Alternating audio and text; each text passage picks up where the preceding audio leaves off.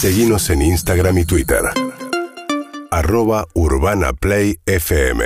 En 7.35 de la mañana decíamos que volvió el humo a Rosario, lamentablemente, además que afectando seriamente la calidad de vida, de los problemas respiratorios, hay una recomendación de no hacer ejercicio al aire libre y además andar con barbijo.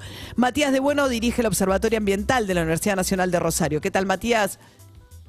Hola, ¿qué tal María? Muy bien por acá. Bueno, ¿qué, ¿bien, bien? o más o menos. Sí, nosotros le ponemos siempre la mejor energía, pero bueno, eh, la verdad que lo que pasó es lo que estaba destinado a pasar lamentablemente, porque nosotros venimos haciendo algunos cuestionamientos con el tema de cómo se está trabajando la problemática de los incendios. De hecho, hace tres años que venimos con el fuego, diría el fuego al cuello, que depende siempre para donde sopla el viento eh, que nosotros tenemos o no buena o mala calidad de aire en la ciudad, en un lugar donde normalmente siempre tenemos buen aire justamente por estar enfrente del humedal. Y acá están siempre trabajando en el ataque al fuego y no hay una acción preventiva para que el fuego no se encienda justamente. O sea, conocemos las cuestiones climáticas, hay sequía, hay bajante del río, hay una sobrecarga eh, en el humedal de actividades eh, productivas que están en este momento siendo insostenibles y se han invertido una enorme cantidad de recursos en atacar el fuego, pero no en prevenir eh, que el fuego se encienda. Claro, y se vuelve a encender en estas condiciones, no, no sube el nivel del río. No, no, estamos, eh, en este momento estamos atravesando eh, una de las bajantes más prolongadas de los últimos 140 años en cuanto al nivel del río, con lo cual en todo lo que es el delta han desaparecido lagunas, brazos, arroyos, etcétera, que eh, la barrera natural, ¿no? Claro, la barrera natural contra el fuego. Sí, sí, claramente. Y además deja al descubierto mucha más cantidad de terreno y, y sobre ese terreno también pasa el fuego. Claro. ¿Y ahora cómo amanecieron, Matías?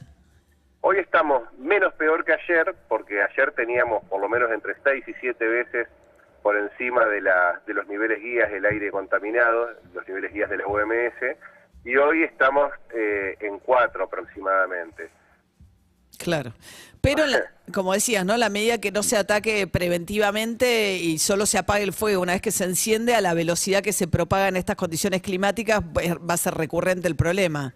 Sí, nosotros estamos bastante, eh, digamos, de punta en este tema, porque la verdad que tanto el ministro Cabandier como los tres gobernadores de las provincias, eh, Perotti, Bordetti y Kisilov, eh, han encarado el tema de atrás para adelante con un despilfarro de recursos innecesarios eh, hasta el ejército tuvo que venir a intervenir, pero en el momento que el ejército vino acá lo planteamos, si el ejército viene, trabaja eh, apoyando a los brigadistas, pero no hay un esquema de, fuerza de seguridad, porque acá se trata de seguridad y de que el Estado esté en el territorio, el Estado está totalmente ausente en el delta del Paraná, eh, y queda todo a, a merced de cada una de las jurisdicciones locales. La provincia de Entre Ríos no tiene capacidad para ah, combatir por sí sola este problema y ya la Corte Suprema de Justicia ha planteado que esto hay que trabajarlo de manera interjurisdiccional, con lo cual yo creo que hay una responsabilidad eh, muy grave de los funcionarios públicos, empezando por el ministro de Ambiente.